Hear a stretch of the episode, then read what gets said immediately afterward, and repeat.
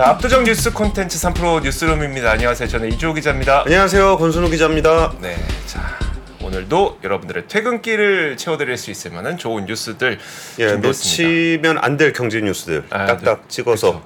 골라드리겠습니다. 이것만 보면 오늘 하루 끝난다. 뭐 굳이 다른 기사들은 놓치셔도 뭐 크게 지장 없는 정도. 이 정도면 된다. 예, 오늘 저녁에 소주 한잔 하실 때 한 삼 분 정도 아는 척할 수 있는 그렇죠. 그런 뉴스들 준비했습니다. 자, 좋습니다. 예, 첫 번째 뉴스는 제가 준비했는데요. 그 일 대 일로 십 주년 포럼 열렸습니다. 네. 여기서 이제 시진핑 주석과 푸틴 대통령 만났고요. 그 저는 이번 일 대 일로 포럼의 의미를 부여하자면 네.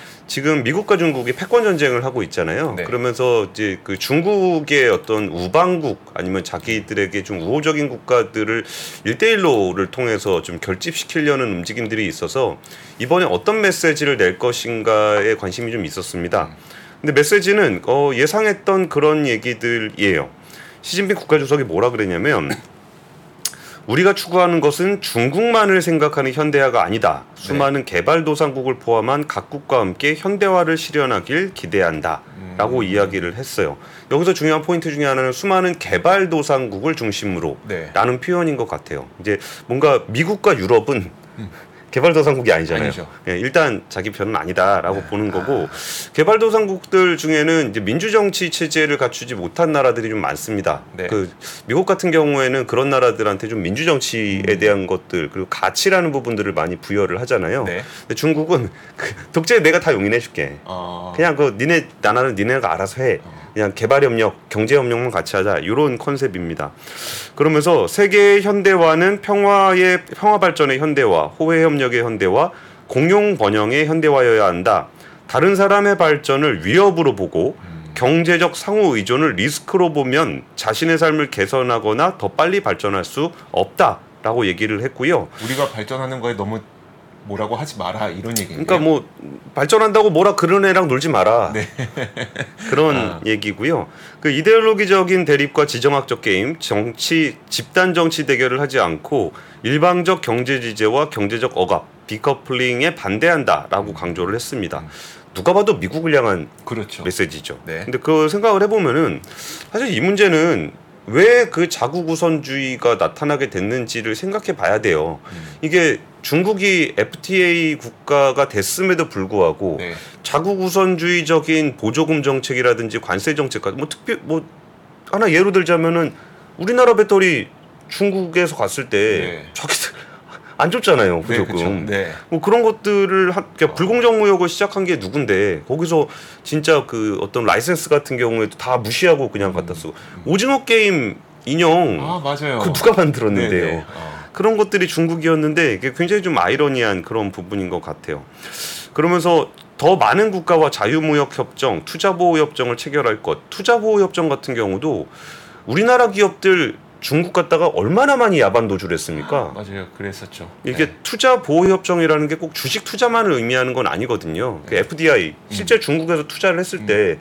거기서 본 돈 못 갖고 가게 했잖아요. 네네. 그래서 야 이거 참 아이러니하다라는 생각이 좀 들었고요. 향후 오 년 중국의 무역 상, 어, 상품 무역액과 서비스 무역액은 각각 삼십이 조 달러 그리고 오 조 달러를 넘을 것으로 예상된다라고 얘기를 했습니다. 그러면서 일 대 일로 사업 관련해서는 유라시아 대륙에서 아프리카, 남미로 뻗어나갔고 백오십여 개 국가와 삼십여 개 국제기구가 일 대 일로 협력 문건에 서명을 했다라고 음. 이야기를 했습니다. 그러면서 앞으로도 중국 국가개발은행과 수출입은행이 각각 육십사 조 원 규모의 융자 창구를 개설하고 네. 실크로드 기금 십오 조 원을 증자할 것이다 라고 약속을 했습니다. 음. 이 부분은 제가 최근에 그쪽 그 파키스탄 쪽에서 일하시는 분들을 만나서 좀 얘기를 들은 적이 있었어요. 네. 근데 요즘같이 미국의 달러가 강하고 음. 금리가 저렇게 강하고 그러면은 개발도상국들의 환율은 굉장히 약해질 수밖에 없잖아요. 네. 근데 왜 안 망할까? 위안화가 있어서 그런 건가요? 어, 그 부분에서 음으로 양으로 중국이 많이 지원을 하고 있다는 거예요. 그래서 지금 그 강달러 시대가 개발도상국들한테는 굉장히 어려운 시기가 될 건데 네. 요 시기에 요렇게 살짝 내밀면서 우리가 뭐 실크로드 기금 십오 조 원 증자할 거야. 음. 혹시 뭐 돈 필요하니? 네. 이런 얘기가 나오는 것들이 이번에 일 대 일로 포럼이 가지고 있는 어떤 상징적인 의미가 아닌가 싶어요. 그러면서 중국과 유럽의 전기 열차를 발전시키고 카스피의 국제운수회랑 유라시아 물류채널, 육해공 실크로드 건설에 가속하겠다라고 음. 좀 얘기를 하고 있습니다. 이 부분 생각해보면은 참 눈물 나는 나라들이 좀 꽤 많을 거예요. 여기가 그러니까 중국의 대규모 투자라 그래가지고 이제 말이 투자고 사실 빚가 빚 빚진 거죠. 예, 대부분 네. 빚지는 경우가 많죠. 그리고서 이거 기금 받으면은 또 중국 기업들 와가지고 짓잖아요. 그렇죠. 그러면 사실상 그 자국 산업 육성이 좀 잘 안 되는 음, 측면과 음. 그리고 또 이제 중국 어, 중국 사람들 특유의 이렇게 화상들의 특징들이 있잖아요. 네. 이렇게 오면은 그 커뮤니티를 만들어 버리는 거. 네, 네. 그러니까 음식도 자기들끼리 해 먹고 음, 쇼핑도 음. 자기들끼리 하고. 그러면 사실 내수 산업에도 뭐 크게 도움은 안 됐었단 말이에요. 네. 근데 그럼에도 불구하고 요즘 같이 좀 그 외환이 좀 힘든 나라들 같은 경우는 네. 그래도 받아야죠. 그래도 어떻게 합니까? 받을 수밖에 없는 아. 그런 메시지를 이번에 일 대 일로가 담고 있습니다. 정말 어, 푸틴 대통령 오랜만에 비행기 타고 해외 나왔습니다. 그러니까 지금 어, 체포영장 발부돼 있죠. 네, 체포영장 네. 발부돼 있죠. 음. 그러니까 중국에서 잡혀가진 않을 테니까. 아, 그렇죠. 그거 믿고 온 것 같습니다. 네. 시진핑 주석은 그 푸틴 대통령에 대해서 나의 오랜 친구라고 얘기를 했었고, 음. 이천십삼 년부터 지금까지 십 년 동안 나는 푸틴 대통령을 사십이 차례 만나 좋은 관계를 맺고 있다. 음. 정말 오랜 친구가 될 것 같아요. 음. 왜냐면 만나면 좋은 친구. 예, 네. 예, 둘 다 이미 장기 집권 체계를 갖춰놨기 때문에 그렇죠. 굉장히 오랜 음. 친구로 갈 가능성이 좀 꽤. 보입니다. 그러면서 양국의 정치적 상호 신뢰는 끊임없이 깊어져 왔고 정략적 협력, 협력은 더 밀접하고 유효했다. 음. 양자 무역액은 사상 최고치를 기록했다. 와, 이것도 되게 의미심장한 말이죠. 에너지 아닙니까? 에너지, 어, 에너지뿐만이 아니죠. 어, 네. 자동차도 엄청 잘 아, 팔리잖아요. 자동차, 그렇죠. 네. 그러니까 상품 무역도 굉장히 늘어났는데 어.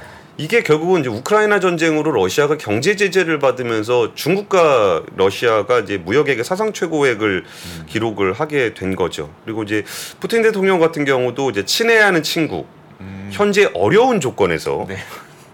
우리가 하고 있는 긴밀한 외교 정책 협조는 특히 필수적이다. 모든 것을 논의할 것이다라고 얘기를 했습니다. 음. 여기에 더해서 사실 그럼에도 불구하고 이런 방식들이 좀 국제 무역에서 그렇게 바람직한 방향은 아닌데 네. 그나마 둘이 만나서 좀 얘기가 좀 잘 됐으면 싶은 부분은 음. 그 이스라엘 하마스 전쟁에 대한 해법 제시입니다. 네. 음. 아무래도 좀 그 중동 국가들과 중국 러시아는 특별히 그렇게 어느 한쪽의 반감이 크진 않은 상황이거든요. 네네. 그러다 보니까 이쪽 해결책을 좀 가지고 있을 수 있다. 뭐 이란을 또 움직일 수 있는 나라가 누가 있냐라 그러면 마땅치는 않아요. 네, 네, 중국 정도. 음. 아, 그리고 있고. 러시아도 또 이란과 시리아와는 그래도 좀 친분 관계를 쌓아왔던 국가이기도 하잖아요. 그렇죠. 네. 그러니까 여기서 좀 해법이 있었으면 싶은데 근데 이전에 러시아가 유엔 안보리의 그 인도적 휴전을 촉구하는 결의안을 발의를 한 적이 있습니다. 네. 이게 사흘 만에 부결이 되긴 했는데 이 그 인도적 휴전이라는 말은 그 단어 자체는 굉장히 예쁜데 네, 네. 그러니까 하마스가 먼저 이게 쳤잖아요. 네. 근데 이스라엘이 칠라 그러니까 인도적 휴전 뭐야? 그러니까 결국 이제 안보리에서 부결이 된 거거든요. 네. 그래서 지금 곧바로 이렇게 인도적 휴결로 바로 가는 것은 좀 현실적이지 않지만 음. 그럼에도 불구하고 이 좀 너무나 참담한 지옥이 연출되지 않도록 관리하는데 중국 러시아도 좀 힘을 써줬으면 좋겠다라는 음. 기대를 해보는 상황이었습니다. 자, 별 얘기는 아닌데 예. 그 얼마 전에 푸틴 대통령이 이제 그 이스라엘 하마스 사태에 대한 어, 초반에 예. 초반에 그 성명을 내놓으면서 되게 흥미로웠던 얘기가 민간인 최소는 영어로 수렴해야 된다라고 한 거예요. 어, 예, 예. 네, 그래서 그걸 형이 얘기할 것 같은 그 거리는 아닌 것 같은데 왜 그럴까? 그러니까 자, 그렇습니다. 그렇습니다. 그러니까 두 번째 뉴스는 이거랑 연장선에서 좀 같이 준비를 했는데요. 네. 사실 오늘 일 대 일로이기도 하지만 세계적인 경제시장, 자본시장에서 관심을 받았던 거는 음. 중국의 어떤 삼 분기 지디피 성장률 나오는 날이었습니다. 네. 그 국가통계국에 따르면 삼 분기 국, 중국의 지디피가 전년 동기 대비 사 점 구 퍼센트 증가를 했습니다. 음. 표 한번 같이 보시면은 네. 이게 대단하게 좋다라고 얘기하기엔 조금 애매한 게 있어요. 음. 왜냐면은 지금 줄쳐놓은 게 있고 이게 전년 동기나 전분기에 비해서 좀 내려와 있는 거를 볼 수 있잖아요. 네. 근데 실제치하고 예측치를 보시면은 예측이 사 점 사 퍼센트였는데 실제치가 사 점 구 퍼센트를 기록을 했습니다. 음. 그러다 보니까 조금 뭐 예상보다는 괜찮다라고 볼 수 있는 거고, 전분기 대비로 보더라도 이 분기에 영 점 팔 나오던 게 이번에 삼 분기에 일 점 삼이 나왔습니다. 오. 그리고 대체로 경제 지표들도 양호했는데 산업 생산이 사 점 오 퍼센트 증가해서 전월 수준 유지를 했고요. 네.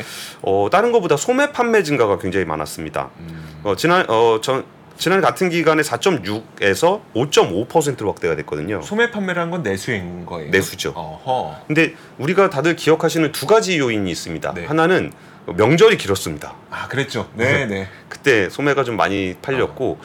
그리고 중국 정부가 정말 많은 부양책을 썼습니다. 음. 되게 하나하나 따지기도 애매할 정도로 되게 다양한 부양책을 썼는데, 뭐 정말 속된 말로 네. 그 노점상 활성화 방안까지 내놨었으니까 아~ 이게 내수 경기 부양을 많이 했거든요. 그래서 음.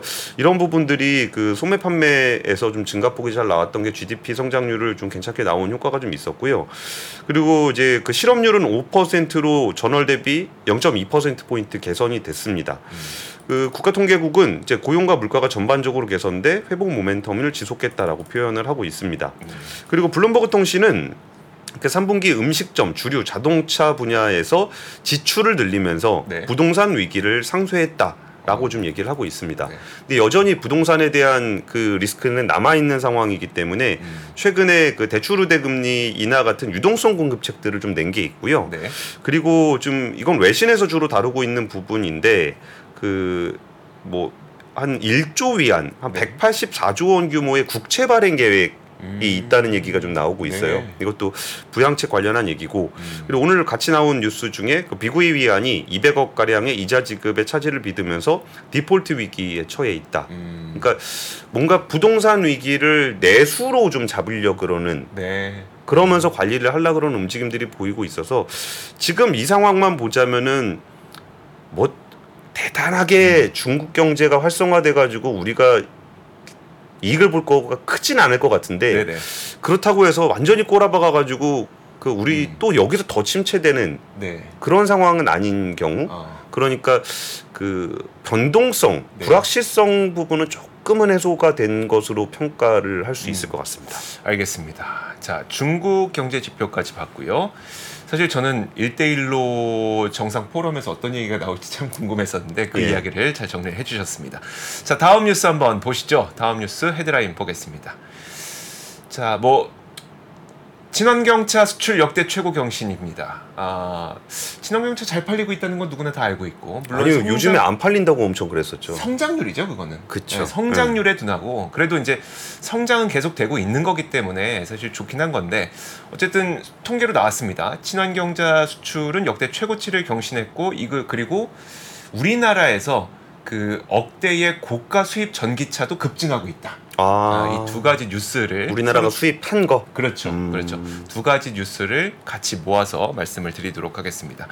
자, 올해 친환경 자동차 수출액이 세계 분기 만에 작년 총액을 넘어섰습니다. 음... 그러니까 세계 분기 만에 작년 총액을 다 넘어섰으니까 얼마나 많이 팔린 겁니까? 그건 그쵸. 명확한 거죠. 어, 특히 이제 어디에서 잘 팔렸는지 보니까 어제 권 팀장님도 말씀해주셨던 것처럼 북미와 유럽 연합을 중심으로 수요가 급증했던 것이 어, 가장 큰 역할을 톡톡히 했습니다. 연간 최대 수출액 기록을 갈아치우게 된 거고요.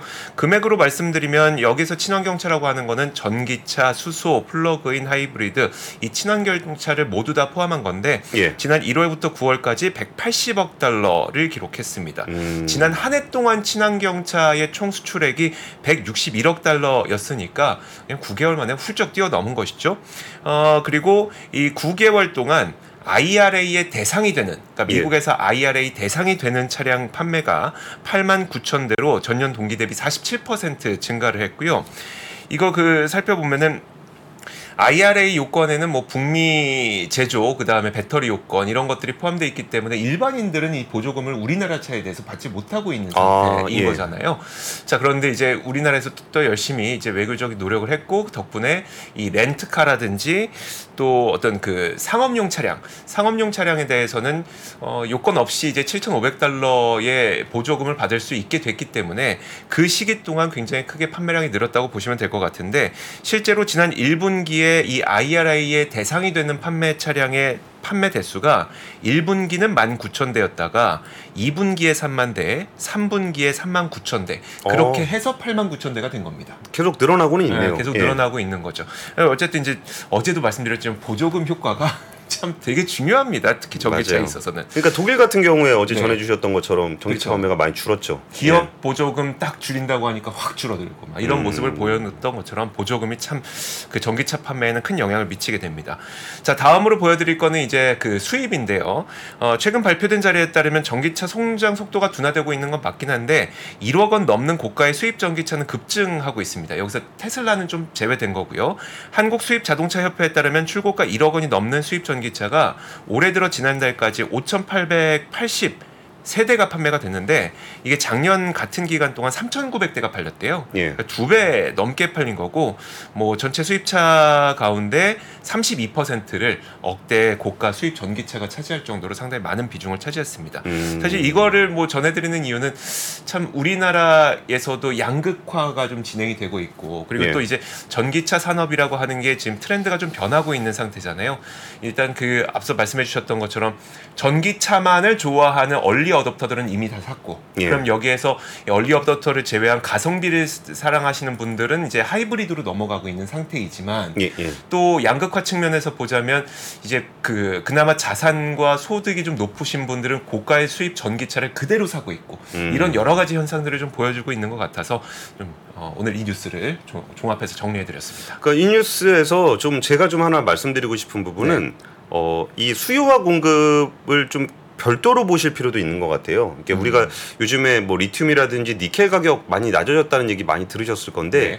그거는 또 거기대로 그러니까 리튬이나 니켈 프로젝트가 굉장히 많이 이루어지고 있어요. 네. 뭐 인도네시아라든지 호주라든지 이쪽에 음. 니켈 광산이나 그 호주 그 리튬 광산들 투자 되게 많이 이루어지고 있어서 올해 생산량이 굉장히 늘어나고 있거든요. 네. 그러니까 이게 소재 쪽에서 좀 잘 안 그러니까 좀 가격이 약한 부분들이 연동돼 있는 경우들이 좀 많다 보니까 음. 소재 회사들은 음. 언제 재료 가격 낮아지면 조금 약세를 보이거든요. 수요가 부족해서가 아니라 공급이 늘어나서 약세라는 말씀이신 건가요? 아, 그 두 가지 측면을 조금은 분리해서 보실 네. 필요가 있는 것 같아요. 음. 그러니까 수요 단에서, 그러니까 전기차 단에서는 이제 수요가 예전에 생각했던 것보다는 조금 둔화된 아. 측면이 있어서 그러니까, 그러니까 통계 보다 보면 헷갈리거든요. 네. 어, 뭐 전기차 줄었다더니 왜 자꾸 늘어? 네. 이렇게 보는 게 하나 있고 음. 어, 전기차가 늘었는데 왜 이렇게 소재 회사들은 실적이 안 좋아? 음. 라는 부분들이 이제 원재료 가격들에 직접적인 영향을 미치는 부분과 또 이제 또 엘지 엔솔은 또 맞아요. 실적 굉장히 잘 나왔잖아요. 네. 그러면은 여기에 그 실적 구조가 어떻게 되는지 그리고 이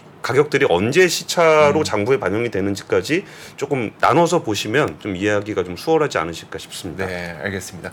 다음 뉴스도 제가 좀 연결을 해보도록 하겠습니다. 다음 뉴스는 뭐냐면 그 화웨이에서 이 중국 화웨이가 요즘에 세상을 한 번씩 깜짝깜짝 놀라게 만들고 있죠. 그쵸. 얼마 전에 화이, 화웨이 메이트 육십 프로가 도대체 이 기린 구천을 누가 어떻게 만든 거야? 뭐 논란도 있었고 아직도 조사 과정 중인데 이번에는 화웨이가 신형 내놓은 전기차가 또 인기를 그렇게 끌고 있다고 해요.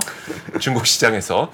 어, 이번에 그 내용 나, 나온 내용을 보면 화웨이의 전기차 브랜드 아이토가 출시한 신차 엠 세븐이 큰 인기를 끌고 있다는 소식입니다. 생긴 뭐, 거는 좀 어때요? 한번 보시죠. 생긴 거 한번 보시죠. 화면으로 보시면 좋을 텐데 약간 뭐 그 르노 에스엠 칠십오 같기도 하고 폭스바겐 같기도 하고 큐엠 큐엠 식스 아, 정도 큐엠 아, 큐엠 어. 같기도 하고 뭐 음. 폭스바겐 같기도 하고 모양은 어떻게 어쨌든 이런데 사실 이번에 그 나온 내용을 보니까 이거는 홍콩 사우스 차이나 모닝포스트의 보도 내용인데요. 엠 세븐이 출시 한 달 만에 육만 대 이상의 주문을 받았다고 하고요. 육만 대? 육만 대요. 적은 거 아닙니까 근데? 아 근데 중국 기준으로는 적을 아, 수도 중... 있는데 네. 한국 기준으로는 엄청 아, 많죠. 그렇긴 하죠. 네, 네. 그리고 이제 그 한 달에 한 만 대 정도 생산이 가능한 캐파라고 해요. 결국 주문한 고객은 오랜 시간을 기다려야 되기 때문에 이 화웨이 측에서는 출고 대기 기간이 긴 구매자들에게 출고 지연 보상금으로 지연일 하루당 뭐 이백 위안이라고 하니까 하루에 삼만 칠천 원씩 해서 최대 백팔십오만 원까지 지급하겠다. 뭐 이런 음... 내용까지 내놨다고 합니다. 사실 저는 이제 뭐 글로벌 그 전기차 기업이나 이런 것들 다 비교해봤을 때 육만 대 주문이라고 하는 게 절대적으로 큰 수치는 아니고 또 하루에 만 대만 만 대가량 생산할 수 있다는 것도 절대적으로 큰 수치는 아닌데 이번 화웨이 전기차에 대해서 좀 주목해봐야 될 부분이 이거 같습니다. 뭐냐면 화웨이는 그 다른 기업들이 성공하지 못했던 예. 이 독자적인 운영체제 오에스라고 하잖아요. 예. 이걸 예. 갖고 있습니다. 음. 어, 홍몽이라고 하는 그 우리 영어로는 하몬이라고 하죠. 예. 시스템이 있는데 이 화웨이 엠 세븐에는 이 홍몽 시스템이 어, 장착이 될 거라고 합니다. 그러면 화웨이가 사용하고 있는 메이트 육십 프로 스마트폰과 그리고 화웨이 자동차 엠 세븐은 동일 오에스를 사용하게 되는 겁니다. 음. 이게 사실 어떻게 될지는 잘 모르겠어요. 그러니까 그래서 오에스가 같은 걸 쓰면 어떻게 확대할 거야 이거는 잘 모르겠습니다만 애플카 되는 거죠. 그런 식이 되는 예, 거를 예. 이제 생각을 하고 있는 거죠. 사실 자동차 기업들은 자신들의 독특한 오에스를 개발하기 위해서 그래서 다, 모든 자동차 기업들이 다 오에스를 개발하고 있어요. 예, 그렇죠? 예. 그런데 사실 그 자동차와 스마트폰 이 오에스를 통합하는 과정을 어, 성공한 자동차 기업은 아직 없단 말입니다. 그쵸. 하지만 이제 중국의 특성과 화웨이의 특성이 있다는 점을 뭐 감안하고 보더라도 어쨌든 화웨이는 어, 독자적인 오엑스를 자동차와 스마트폰에 동시에 심었기 때문에 이 부분이 좀 유의미하지 않나라는 생각이 좀 듭니다. 근데 뭐 되든 안 되든 하지 네. 않을까요? 그렇긴 하겠죠. 그러니까 뭔가 다른 자동차 회사나 그 오에스 만드는 회사들은 뭔가 좀 이제 경제성이라든지 플랫폼이라든지 이런 거 아, 봐가면서 할 건데. 네. 중국의 화웨이라 그러면은 그냥 같이 할 것 같은 느낌입니다. 그러니까요. 아까 그 육만 대 예약이라는 게 맞냐 적냐 얘기 나왔을 때 네. 이게 그 리비안 이번에 뭐 음. 판매량 발표했는데 네. 삼 분기에 만 오천 대 인도했답니다. 아. 그러면은 육만 대면은 그 일 년치 인도 물량. 네네 맞네요. 그냥 같네요. 전기차 만들기 쉽지 않습니다. 자, 어, 제가 준비한 뉴스는요. 어, 트렌드포스가 이천이십사 년에 테크 트렌드에 대해서 발표를 했습니다. 그러면서 다양한 그 품목들에 대해서 얘기했는데 참 일, 이, 삼 번이 마음에 들어서 가지고 왔습니다. 네. 표 한번 같이 보시면은 보시죠? 그 글자가 조금 작게 나오긴 하는데 일 번에 보면 에이아이 서버 있죠. 네. 일 번이 에이아이 서버고 음. 이 번이 에이치비엠이고 네. 삼 번이 에이아이 칩입니다. 그러니까 요 세 개는 사실 같이 가는 친구들이죠. 그렇죠. 그러니까 내년에 그 에, 어, 전반적으로 서버 쪽의 수요가 많진 않을 거다라는 얘기는 해요. 네. 근데 빅테크들이 서버 투자는 좀 줄이더라도 음. 에이아이 서버 같은 경우는 좀 늘리겠다라는 계획들을 발표를 하고 있고요. 음. 트렌드포스 같은 경우도 이제 내년 아, 올해 에이아이 서버 출하량이 전년 대비 삼십칠 점 칠 퍼센트 증가한 백이십만 대이고 네. 그리고 이제 그 전체 서버 출하량에서 구 퍼센트를 차지하고 있는데 네. 이천이십사 년에는 여기에 삼십팔 퍼센트 또 증가를 해서 에이아이 서버가 전체 서버에서 십이 퍼센트 점유율을 차지할 것이다. 아. 그렇게 발표를 했습니다. 네. 그리고 여기에 더해서 아까 말씀드렸던 얘기 중에 에이아이 반도체가 세 번째였잖아요. 네. 지금 엔비디아 거 다 쓰고 있으려면 참 애매하다는 거예요. 어, 부족하다는 게 아니에요? 아, 이거 부족한데 네. 그렇다고 해서 명색이 빅테크가 네. 그 전 세계 빅테크가 에이아이 하는데 엔비디아 칩 하나에 아. 의존하고 있다라고 하면은 자존심 상하네요. 굉장히 자존심 상하는 일이죠. 네. 그러다 보니까 구글이라든지 그 아마존이라든지 뭐 마이크로소프트라든지 이런 데가 자체 칩을 개발을 하고 있습니다. 음. 물론 그 엔비디아에 준하는 수준을 낼지는 모르겠으나 그렇게 하고 있습니다. 네. 그 구십 퍼센트 이상은 지금 엔비디아 지피유를 쓰고 있고요. 그랬을 때 우리가 조금 좋은 점은 뭐가 있냐면 네. 에이아이 칩이 뭘 쓰든 네. 에이치비엠을 메, 메모리는 에이치비엠을 쓰게 될 거다라는 네. 게 하나 있는 거고 또 사실 에이치비엠이 뭐 비싸고 수율이 낮아가지고 못 쓰게 된다고 하더라도 그 지피유에 들어가는 그래픽 디디알 같은 경우도 뭐 우리나라가 만드는 거니까요. 그렇죠. 네. 거기도 좀 우리는 좋을 것 같고요. 근데 조금 아쉬운 점은 이게 이제 그 패키징이라고 하잖아요. 네. 에이치비엠을 이렇게 이렇게, 이렇게 싸가지고 지피유랑 연결하는 음. 패키징은 지금은 티에스엠씨의 그 씨오더블유에스 방식을 하고 있는데 네. 이 씨오더블유에스를 하고 있는 데가 그 세계 일 위 디자인 하우스인 글로벌 유니칩입니다. 음. 대만 회사예요. 네. 근데 하, 이런 부분들이 우리가 좀 약하다는 거. 음. 그러니까 메모리는 조금 이렇게 수동적이거든요. 네. 그러니까 칩에서 시키는 대로 하는 성격이 있고 달라 그럼 우리는 주고 주고 나면 그걸로 실질적인 해자를 만드는 에이아이 칩이라든지 패키징은 음. 대만에서 한단 말이에요. 음. 아, 이게 앞으로 이게 본격적으로 시대가 열리는데 이 부분에 대해서도 우리나라도 이제 포기하지 말고 네. 좀 노력을 좀 해줬으면 좋겠습니다. 알겠습니다. 자, 그리고 다음 뉴스 헤드라인 한번 보겠습니다. 어, 다음 뉴스. 침대값 비싼 이유 있었네. 공정위 스프링 강선 담합 아홉 곳에 과징금 오백사십팔억. 근데 침대 최근에 사보셨어요? 어, 저는 저 저 뭐더라? 그 지누스 아, 스프링 없는 거. 스프링 없... 네. 잘 사셨네요. 자, 공정위가 그 침대 스프링용 강선 등 강선 제품을 제조 판매하는 열 개 제강사가 이천십육 년 사월부터 이천이십이 년 이월까지 가격을 담합한 행위를 적발해서 시정 명령을 내리고 과정, 과징금 오백사십팔억 원을 부과했다고 합니다. 자, 근데 이제 그 강선 제품이라고 하는 게 어디 쓰이는지 한번 살펴보면요. 아, 방금 말씀드렸던 것처럼 침대 스프링에도 쓰이고 뭐 자동차, 정밀 기계, 그리고 비닐 하우스, 통신선 뭐 여기 다양한 곳에 사용이 된다고 합니다. 그 중에 이제 사실 이 헤드라인은 제가 그 국내 언론사에서 쓴 헤드라인 참 잘 지었길래 그냥 예. 딱 차용을 해온 건데, 실제로 침대에 사용하는 이 강선 스프링의 가격 상승이 가장 많이 올랐습니다. 아. 실제로 그거 잠시 후에 보여드리도록 하겠고요. 자, 그러면 이들이 어떻게 했는지, 왜 그랬는지 이런 것들을 한번 말씀드리도록 할 텐데, 일단 그 왜 그랬는지부터 한번 보면요. 이 철강 그 이런 제품을 그 유통하는 과정을 보면 사실 실수요자, 뭐 예를 들어 침대 기업이겠죠. 뭐 예. 침대 기업에게 실제로 직접적으로 납품하는 경우도 있겠지만 대리점을 통하는 경우도 있고, 그리고 이 수요자 어, 여러 개의 그 사용하는 사람들, 사용하는 사업, 사업체들도 다양한 곳에서 이 스프링들을 가져오다 보니까 가격에 상당히 쉽게 노출되어 있다고 합니다. 음... 그러니까 가격을 딱 저희 뭐 얼마에 했더니 에이 아닌 건데 뻔히 아는데 음. 이게 된다는 거죠. 그러다 보니까 어, 구매 과정에서 그 제작 아, 가격을 너무나도 노, 노출이 많이 되다 보니 개별 업체별로는 가격을 인상해달라고 해도 그게 잘 안 먹혔다는 거예요. 음. 그것 때문에 그 수요처의 저항을 받아서 가격 인상을 못하다 보니까 가격 인상을 하기 위해서 담합을 했다는 게 공정위의 판단이고요. 자, 그리고 어떻게 하는지 보니 이제 포스코가 제강사에게 제공을 할 거잖아요. 예, 예. 제공할 때 가격 인상이 예정되어 있으면, 예를 들어 이 분기에 가격이 인상이 예정되어 있으면 바로 전달인 삼월 중순쯤에 알려준다고 합니다. 음. 그러면 이제 분기 말이나 분기 초에 직접 만나거나 아니면 음. 전화를 통화를 통해서 실제로 가격 담합을 했던 건을 어, 적발을 했다고 합니다. 그래서 어느 정도 가격이 올랐는지를 한번 보여드리면요. 화면 한번 보시죠. 침대 스프링용 경강선이 백이십 퍼센트. 아... 그러니까 이천이십이 년 이월까지요. 그리고 뭐 정밀 기계용, 여기에 차량용도 들어갑니다. 그래서 예. 사십 퍼센트. 사실 우리가 차량용에 들어가는 그런 스프링도 가격 많이 올랐다고 보시면 되는 겁니다. 그래서 농자재용도 육십 퍼센트, 전선용도 사십 퍼센트, 이게 피아노선도 뭐 삼십칠 퍼센트 이런다고 하니까 사실 담합으로 인해서 음, 우리가 피해 본 거죠.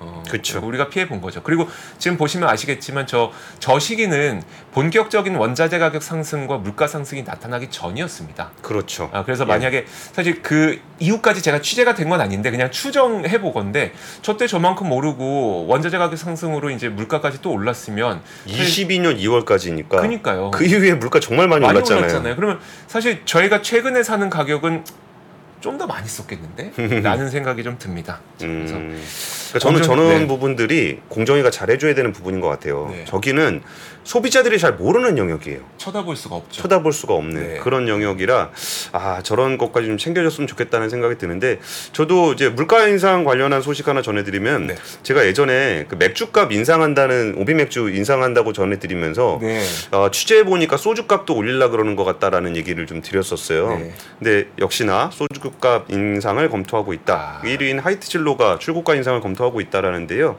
뭔데요? 네.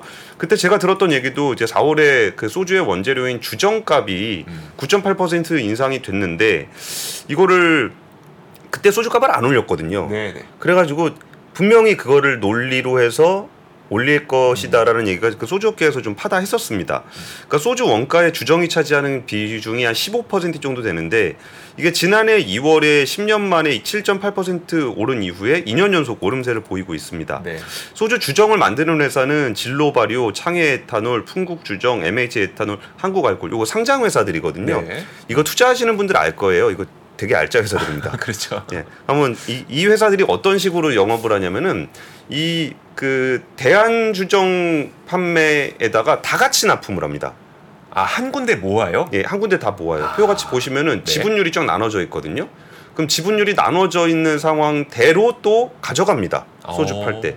그러면 진로가 십칠 점 육 퍼센트, 창해 에탄올 이렇게 쭉 나눠져 있잖아요. 네. 그러니까 요만큼씩 갖다 넣는 겁니다. 아. 그리고 요만큼씩 또 받아갑니다. 그래갖고 네. 소주 산업은 사실상 경쟁이 없습니다. 아, 아. 그래가지고 또 지역별로 구분도 돼 있고 뭐 그래가지고 네. 그런데 그리고 이것도 이건데 저는 또 불만이 아 삼십 분 됐네요. 음. 출고가도 출고가인데 출고가 한 백 원에서 이백 원 오르면 천 원. 음식집에서 천 원씩 올립니다. 맞아요. 그래서 이 부분에서도 물가 인상에 대한 부담이 좀 큰 상황에서는 조금 관리를 할 필요가 있을 것 같은데 안 그래도 그래가지고 지난달에 공정거래위원회가 주류도매협회 현장 조사를 했었어요. 네. 어. 그러니까 이쪽 제일 앞에 단 소비자들이 네. 안 보는 단을 봤는데 음. 그리고 그 중간에서 도매상에서 싹 움직여버리면 음. 그 다음에 출고가가 의미가 없어지거든요. 그렇죠. 그래서 어. 이런 데까지 꼼꼼하게 우리나라 경쟁당국이 좀 챙겨주셨으면 좋겠다라는 의견까지 전해드리겠습니다. 자, 이렇게 저희가 준비한 오늘의 퇴근길 뉴스는 여기까지고요. 삼프로 뉴스룸 내일 같은 시간에 오겠습니다. 오늘도 함께해 주셔서 고맙습니다. 감사합니다.